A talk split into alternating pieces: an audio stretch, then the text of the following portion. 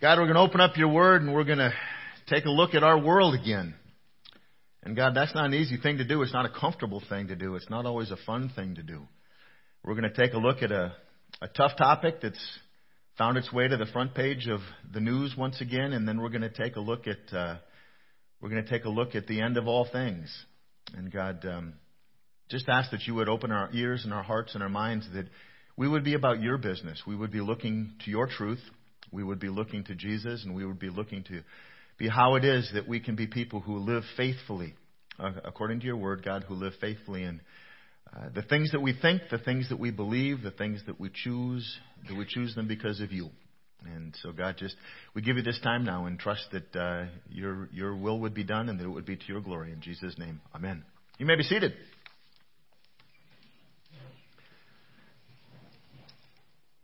So remember, I, I, I start every week the same way, and I'm going to do it again today. My intention is not to offend you. Offense is a tool that the devil uses to divide people from each other. The devil uses offense to keep people in church from being friends with people who don't agree with them. All kinds of things. Offense is not my intention. What I would like to do, what I hope I can do, is to challenge your thinking challenge you on why you believe what you believe, and are the things that are most important, the things that you take the strongest stand on, do you believe them because they're in the Bible, or do you believe them for another reason? And my hope is that I can challenge you to think about what that is. What, what is your reason for believing what you believe, for doing what you do, for choosing what you choose? And then the way that we're approaching this whole series, what in the world is going on with our world? There's a couple of things that I think is really important that we keep in mind. Number one, we always want to love people like Jesus does. We want to seek ways to be in, in relationships with people that honor God and that help us to talk to them about Jesus. And the second thing is, we want to make sure that we always treat Scripture with the authority that Jesus treated Scripture. He understood that God's Word is truly God's Word and is relevant and real for us today. And so we need to make sure that we do that as well. I told you last week that I didn't have time to get into the, the one world government and the one world currency system and uh, the mark of the beast and all that. And, and so we're going to do that today.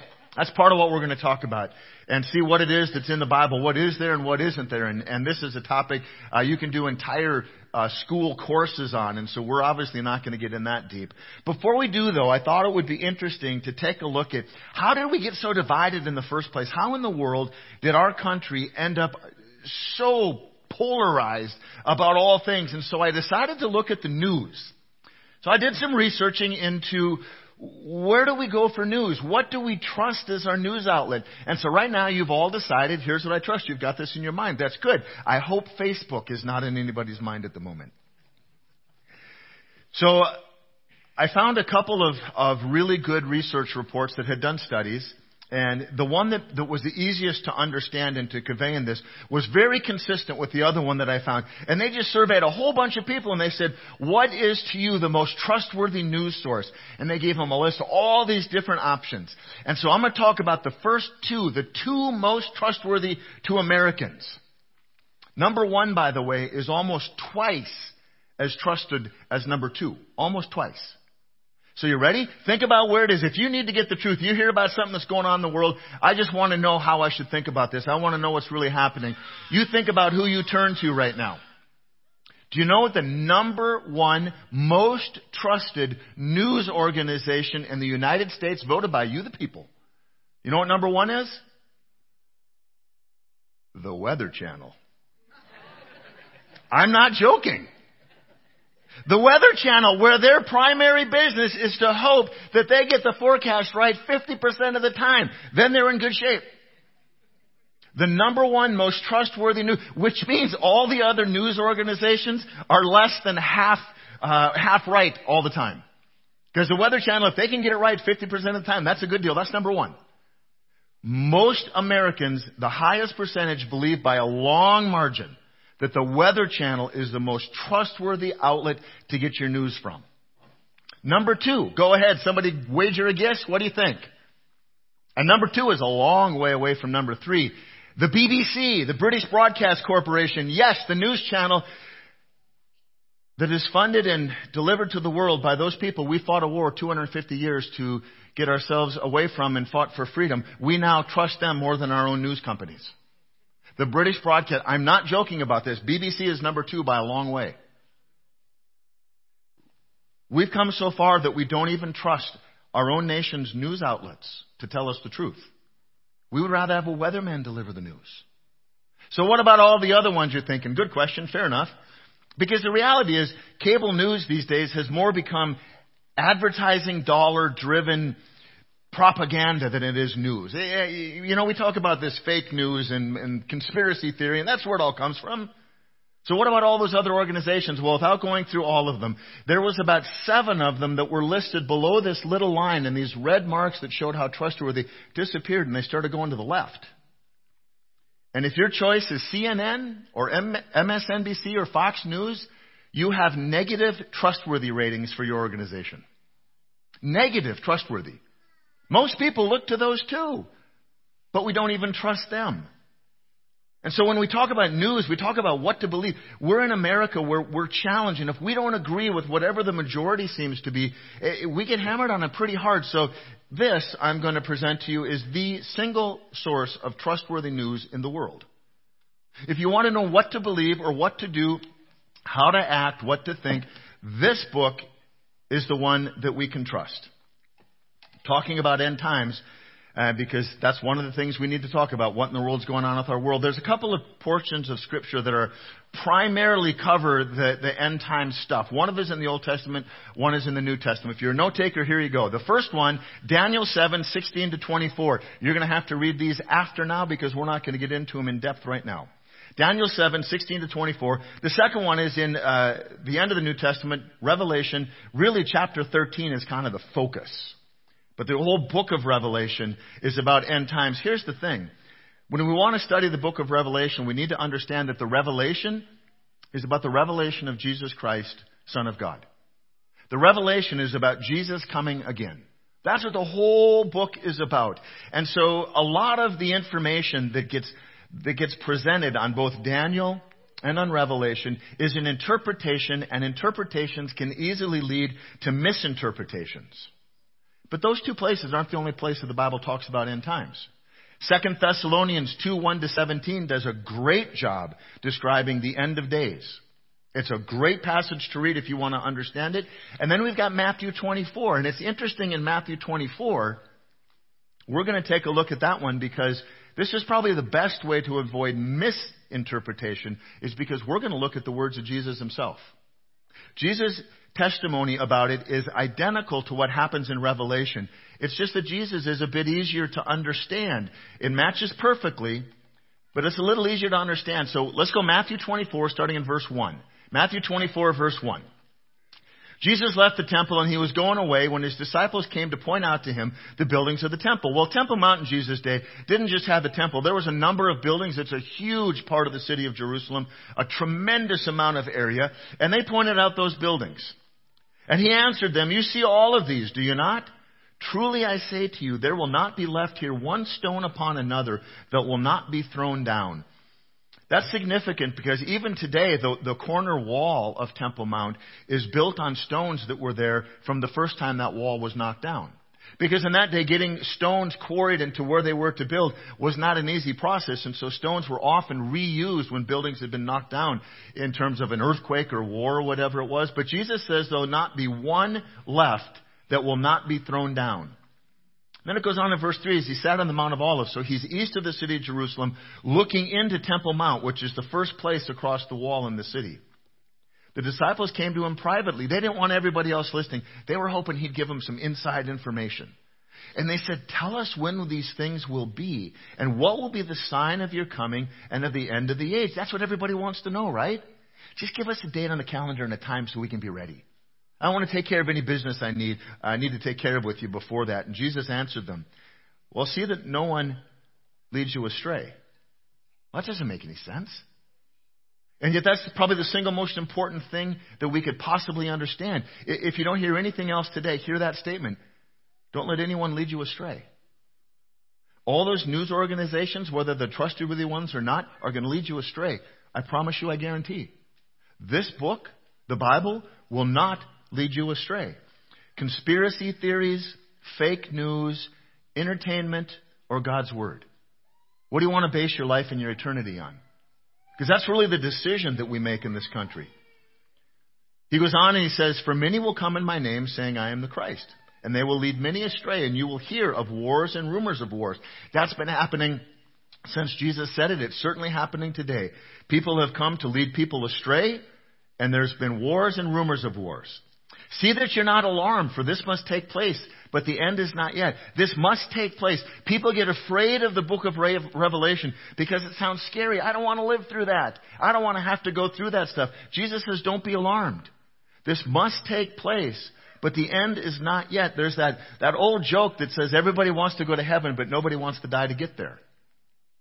Everybody is looking forward to Jesus coming back. We just don't want to have to live through what happens between now and then. But some of us aren't going to have a choice.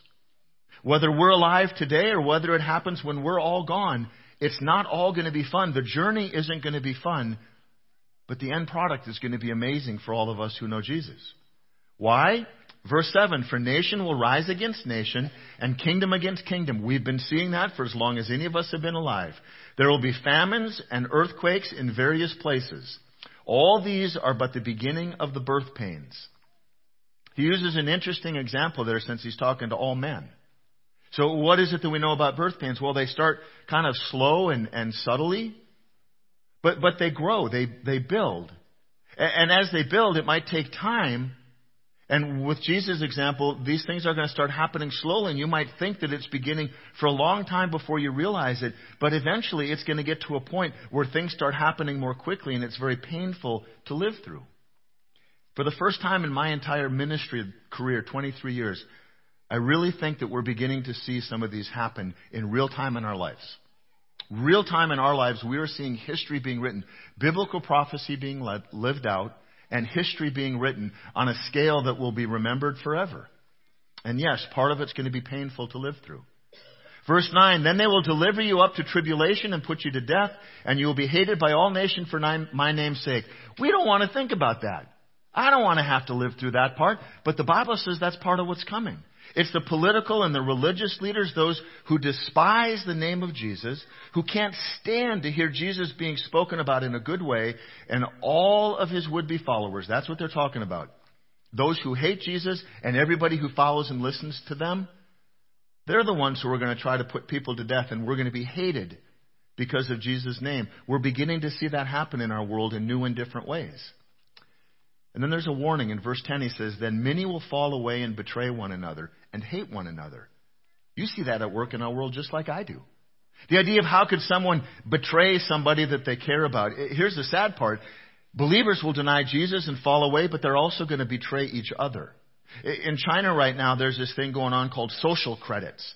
And the access that you have to the best housing and, and to the best interest rates and the best restaurants is all based on a social score. And they got cameras all over the place and they keep track of you. And if you hang out with the wrong people or buy the wrong stuff, your social score gets down and it gets harder for you to get the better things in life. But if your social score goes up, then it becomes easier. One of the ways that you can increase your social score is to turn people who are not doing what they're supposed to be doing into the government.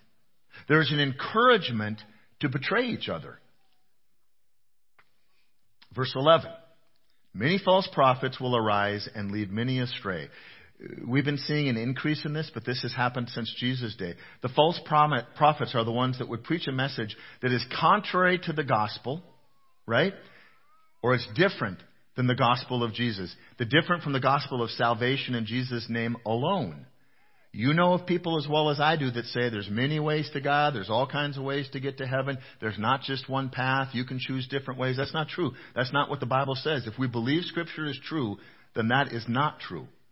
There's going to be an increase in gospel sounding preaching that in fact preaches obedience to the government, because that's what the Antichrist is going to demand, and worship of self. And in America, if we have not chosen the God of self, and I mean small g God of self more than anything else, I don't know that a culture in the world has done it more than we have.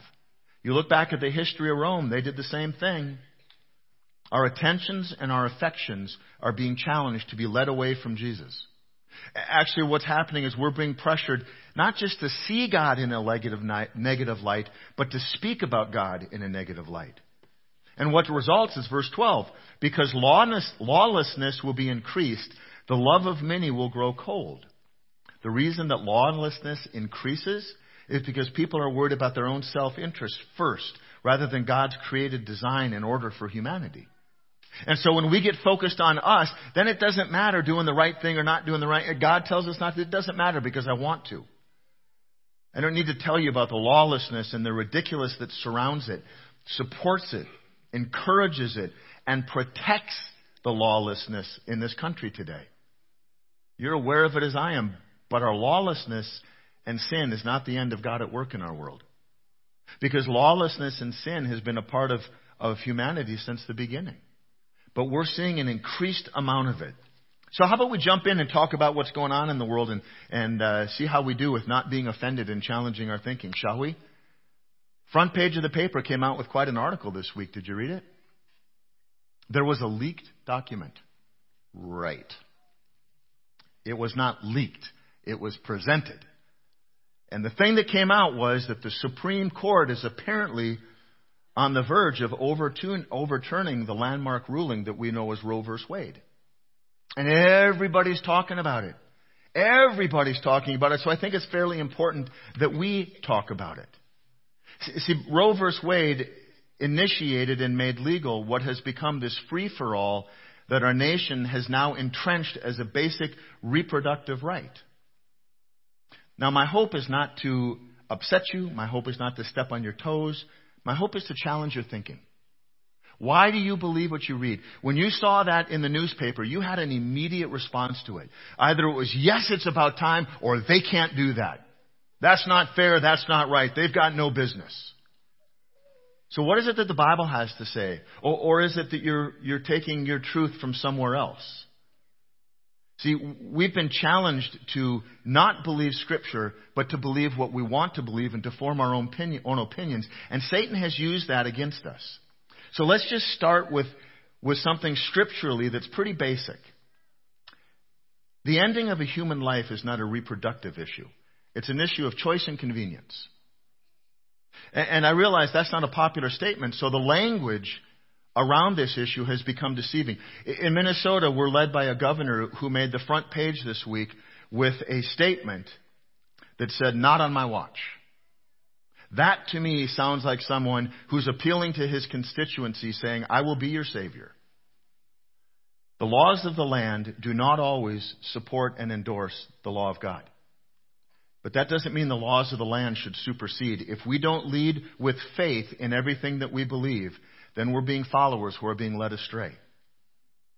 See, what happened is what, what Roe v. Wade brought to America was we took something that was a, was a biblical issue, murder, and we put it to vote. And we put it to vote, it immediately polarized people. Either we agree or we don't. And then we believe that we've got a right to believe, and when the law is passed, well, then off things go. And so, rather than getting offended or upset with me, I'm going to refer you back to the commandment, thou shalt not murder. God's law. But see, here's the hypocrisy because the whole issue doesn't exactly go down the same road real easy all the time. God says, Thou shalt not murder. The government says that it's okay. So why is it then that this law is actually working out two different ways? To me, this is the hypocrisy in the thinking. You can't call an unborn infant a thing to be terminated on demand. And at the same time, call that a child because if a man kills a woman who's pregnant, she gets in a car accident, he shoots her, whatever happens, it's a double homicide. So which is it? Can't be a matter of convenience. See, the fact is they tell us, politicians tell us, trust the science. We're going by the science.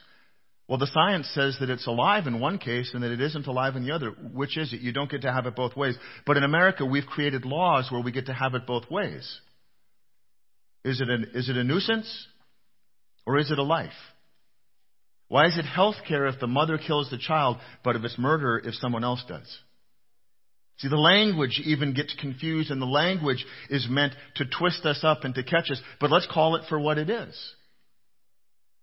Is that little thing inside all of the mom's bellies when she becomes pregnant a life, or isn't it? At what point? God says that He knew us since before we were in our mother's womb. So I, I refer back to God created the male and female. Talked about that last week. We talk about thou shalt not kill, and yet we form laws that says that we can. See, here's a real problem. There, there have been some really powerful cultures in history. Uh, when we were in Israel, we stood at the gates of hell, and the reason the gates of hell exists because these incredibly powerful cultures, huge armies, huge nations, powerful people, they've all been lost to the pages of time. They're no longer in existence, but they all had one thing in common. The one thing that they had in common is that they celebrated the ritual sacrifice and murder of unwanted infants. That's the one thing that they all shared. See, they did it to please their gods, but in America, we just do it to please ourselves. It's a choice, it's an option, it's what the law says I get to do. But I'll say again, our lawlessness and our sin is not the end of God at work in our world, and that is our hope. Remember, Satan wants to divide us, and he wants to take hot topic issues like this one in our world, and rather than us being able to have conversations about them based in Scripture, he wants us to argue based on our opinion. And I want to challenge you to something greater than that. I want to challenge you to something more. Even if you don't agree, use your Bible and tell me why. Don't just tell me that I'm wrong. If you've got someone that you're going to have a conversation with, don't disown them as a friend because they don't agree with you. Try to understand why they believe what they do and use Scripture as your basis for the con- conversation. So then the Bible says there's going to be this person called the Antichrist. And the Antichrist is going to be a, uh, one who will appear on earth and will be viewed as the savior of all of the world's problems. This person is going to come along and take even hot button issues like this and say, I'm going to make it all better. We're all going to get along. It's all going to be good. The Antichrist is going to present himself as good, and many people are going to be fooled, and he's put in place by the devil, and he will do nothing but bring death and destruction, because that's what the enemy does. He'll deceive Christians who are not careful and discerning. Matthew 24, 24 says, for false Christ, false saviors, small Christ, or small c, false saviors and false prophets will arise and perform great signs and wonders so as to lead astray. Not on my watch. Maybe he gets it. Uh, abortion is somehow circumvents the Supreme Court and is able to remain legal in Minnesota. He just saved that one. A lot of those false prophets are going to arise. That's why we teach the Bible. If you don't know what the Bible says and does not say, if you don't know it when you're challenged on something, when someone says something, doesn't your Bible say this? Doesn't God say this? Uh, we had a president this week that said that uh, something to the effect that uh, God's children have a right to an abortion. Do you know what the Bible says on the issue? Otherwise, we take this person who's in a tremendous position of power and we just have to believe him. How are we going to be able to know the difference between God's truth and Satan's deceptions if we don't know God's Word. Because Satan makes his lies and his temptations sound so desirable.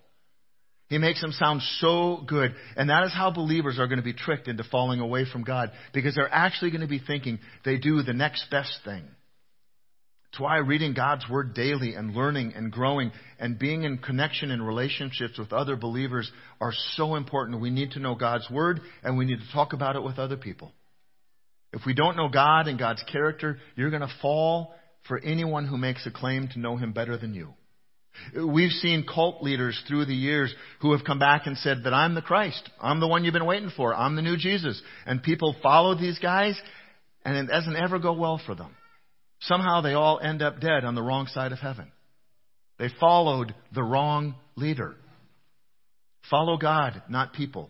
Be careful is Jesus' warning. I read a couple weeks ago. Uh, I had to go and, and, look it up online to see if it's true. It's true. Uh, a number of years ago, there was a large flock of sheep in eastern Turkey, and they were they were uh, watched by a group of shepherds. And these shepherds came from a number of different families because there were so many sheep, and the sheep basically represented the wealth of a whole bunch of families in this area.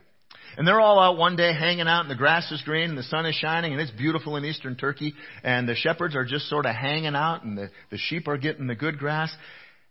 And the shepherds notice one sheep, true story now, one sheep walks away from happy time grazing and takes off in search of something else and jumps off a cliff to his death. Shepherds have no idea what's going on. before they know it, the entire flock of 1,500 sheep follow that one off the cliff and jump all the way down. Now, the good news to the story is that 450 sheep died. The other ones bounced off of their fallen friends and either were injured or were fine and walked away. It's a ridiculous story, but it's true. That's why Jesus calls us sheep. You got to be careful who you follow. You might not be prepared to turn away from where it is that they want to lead you. God and His Word will always lead you in the right direction. Jesus calls us sheep for a reason, and He also says that sheep know their shepherd's voice. You are going to follow the voice that you know. You're going to follow the voice that you trust. You're going to follow the voice that leads you where it is you think you want to be. One of the things the Bible says about the devil's appointed leader, who is the Antichrist, is that he'll institute a new government. And right away it's going to look really good and it's going to kind of acknowledge everybody out there. Eh, eh, there's going to be a new currency, it seems, and a new economic order. Revelations 13:16 says this.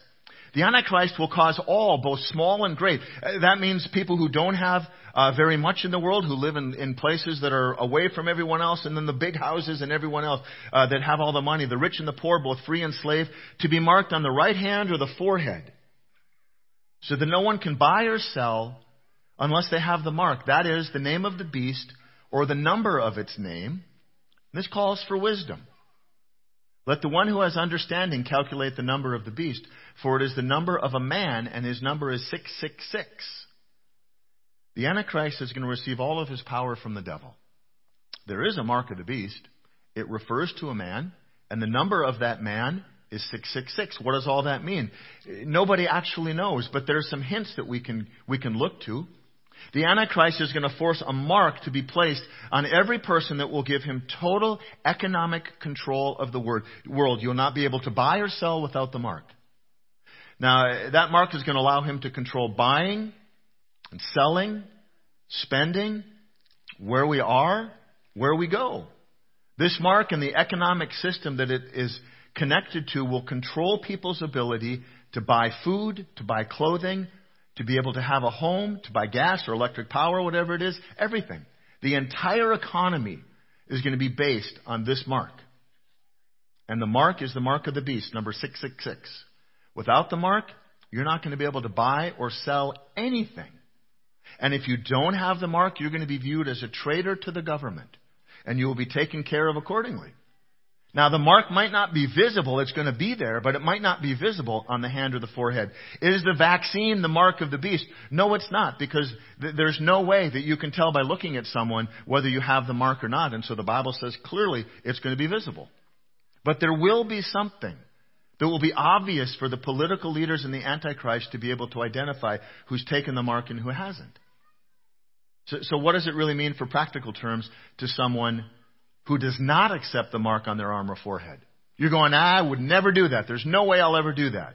Because if you don't accept the mark of the beast, you're proving your loyalty is not to the new government. You're proving your loyalty lies somewhere else. And either you're going to be killed or naturally starved to death because you're not going to be able to buy food. The only other possible option, the Bible says, is you're going to go what we would say is off grid, away from the government, away from human eyes. People who would betray you as not having the mark and hope to survive that way. According to the book of Revelation, here's really cool news. There's going to be a remnant of believers who flee into the wilderness and they survive without the mark. Revelations 12:6 if you want to look it up. Then we got the number. The number 666, it's been written about, it's been talked about, it's been wondered about. The Bible doesn't tell us what it specifically means. But what we know is that it's the number of a man, and, and the Hebrews, still to this day, uh, assign a lot of value to numbers and to names. And every character in their alphabet has a numeric value to every one of the letters. And so there's an interesting similarity. Beast, which is talked about in Revelation, equates to 666. Another one does, and you gotta be remembering, this is being written by first century Christians who are living under the oppression of the Roman government. When you put the words Nero, Caesar into Hebrew, their numeric value is 666. It becomes interesting for people trying to decipher what this means because you go back and you say, well, what happened to the Roman government? What happened to the Roman authorities? Essentially, sometime in the late 4th century, the Roman Empire was split into two halves and there was basically an eastern part and a western part and if you go to Eastern Europe and you kind of mentally draw a line, that's where it was. There's the eastern government of the, the Roman government and there's the western, but they don't go by that name anymore. Right? Here's what's interesting political leaders and powers that be seem to have thought it would be important to keep this little bit of history, even though they don't believe in the Jesus or the book of Revelation. If you go to the, the uh, Russian government uh, last century, century before, all of their kings, all of their leaders shared the same title. It wasn't king, what was it? Tsar, Caesar. That's Russian for Caesar. Then you go west of this dividing line into the western part of the, the split Roman government, and another country did that. You go back to the middle part of last century, what did the Germans call their kings? Kaisers. German for Caesar. The events that are prophesied in the book of Revelation have been playing out for 2,000 years. Somehow, for some reason, those political leaders who don't believe one thing about God, the Bible, the prophecies in Revelation have kept those names alive. Should we be aware? Yep. Should we be afraid? Nope. It's just one more piece to help us understand what's going on. But we have to be very, very careful. When we start naming people as the Antichrist, we start going down a slippery slope because then we start assigning all kinds of value to them that they really might not have. There's going to be one Antichrist. And, and the world that that one Antichrist brings into existence is going to be a terrible one. All the world governments that are established are all going to get destroyed into one that he will lead. However, that might seem like a terrifying world that has to pass before the end will come.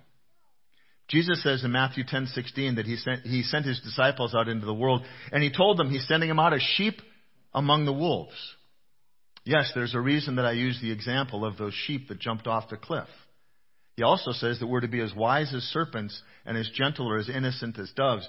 In order to do that, we have to know the love of God personally and we have to be able to discern the schemes of the devil. Wolves, they're never going to change their habits. They're never going to stop hunting. A wolf doesn't change how it hunts. It gets better at them the more that they practice. Sheep will always follow the one who's in front of them. Whether it's the shepherd that they trust or another sheep, even if it's to their own death. See, Satan uses the same tricks, the same temptations, the same false promises he ever has. Not one of them is in your best interest. In fact, every one of them is designed to lead to your death. And yet, every promise, every single promise of God is in your best interest. It's us, up to us to be able to know and to tell the difference. And yet, there's so much pressure on us to fall in love with the world. But the world is only leading us to death. It's God who's leading us to life in Jesus. God promises He does not change. His love for you does not change. That's why our call around here to love Jesus and to love people and to teach people to love Jesus does not change. That focus isn't on us. The responsibility is on us. The focus is on Jesus, which is why His name is in each of the three parts of that. The events in the book of Revelation, Thessalonians, Matthew, those are going to come to pass. They're prophecies, but they're promises. They will come to pass. But we can't know the day or the hour. But what we can do is be prepared ourselves and to help others by introducing them to Jesus. To know everything about the book of Revelation, but to not know Jesus does no good at all. Any more than to come to church every Sunday morning and not have Jesus as your Savior does you no good at all. It might make you feel better in this life, but it's going to leave you lacking when it comes to eternity. See, to understand the book of Revelation is to know Jesus, to be aware and not to fear, so if, if you're here this morning and you don't know Jesus, that's a decision you're going to have to make before your life is over. You're going to have to decide whether you believe in him or whether you don't, whether you believe this book is God's truth or whether you believe it's just another history book. But if you don't know Jesus, I would, I would plead with you not to leave here this morning until you do. Uh, there's a light on in this corner. There'll be one on in that corner. Uh, there are people there that would love to talk to you and pray with you. If you don't know Jesus, we don't know when he's coming back. It could be this afternoon. It could be tonight. It could be another 300 years. We don't know. My concern is not the time. My concern is that you're ready. And being ready is to know Him as your Savior. So here's the thing. We got topics. Abortion is one of them. There's a lot of them out there. What we've lost, what we've forgotten in America is this, and this is what I hope that I can remind you of. You can love Jesus and you can love people and still not agree with them. Nobody out there has to agree with, no, nobody has to believe what you believe, but nor do you have to believe what, what they believe. And we've been brought into this place that says if you don't agree with me and support me, no matter what I believe, no matter what I think about myself, then you're wrong and there's something wrong with you. That is not true. Our call as Christians is to believe in God's Word and to first and foremost look to Him, look to Jesus as our Savior, and then to love people and to share that Word with them. And sometimes it's a hard one to talk about. But you know what's hanging in the balance? Is your eternity and theirs. And so those, those tough conversations are worth having. Let's pray. God, thank you for your word. Thank you for what it is that you have to say about heaven, what you have to say about the end of days, what it is that you have to say about how it is that we should treat each other, how we should view human life, how, how absolutely sacred you see human life, both born and unborn. That we're not to end them, we're not to murder. It's so clear in your commandments, and yet our country has seemed to find a, a workaround that makes people feel good about being able to do just that. But God, that's not what you say. That's not what you have us believe in your word. And so help us to be people who first and foremost believe you, believe your word, and then everything else that we believe comes from that. Whether it's with our faith, uh, what we choose to follow as religion, what it is that we believe in politics, or where we want to get our news. God, if they're not in line with you, we should not be in line with them. In Jesus' name, amen.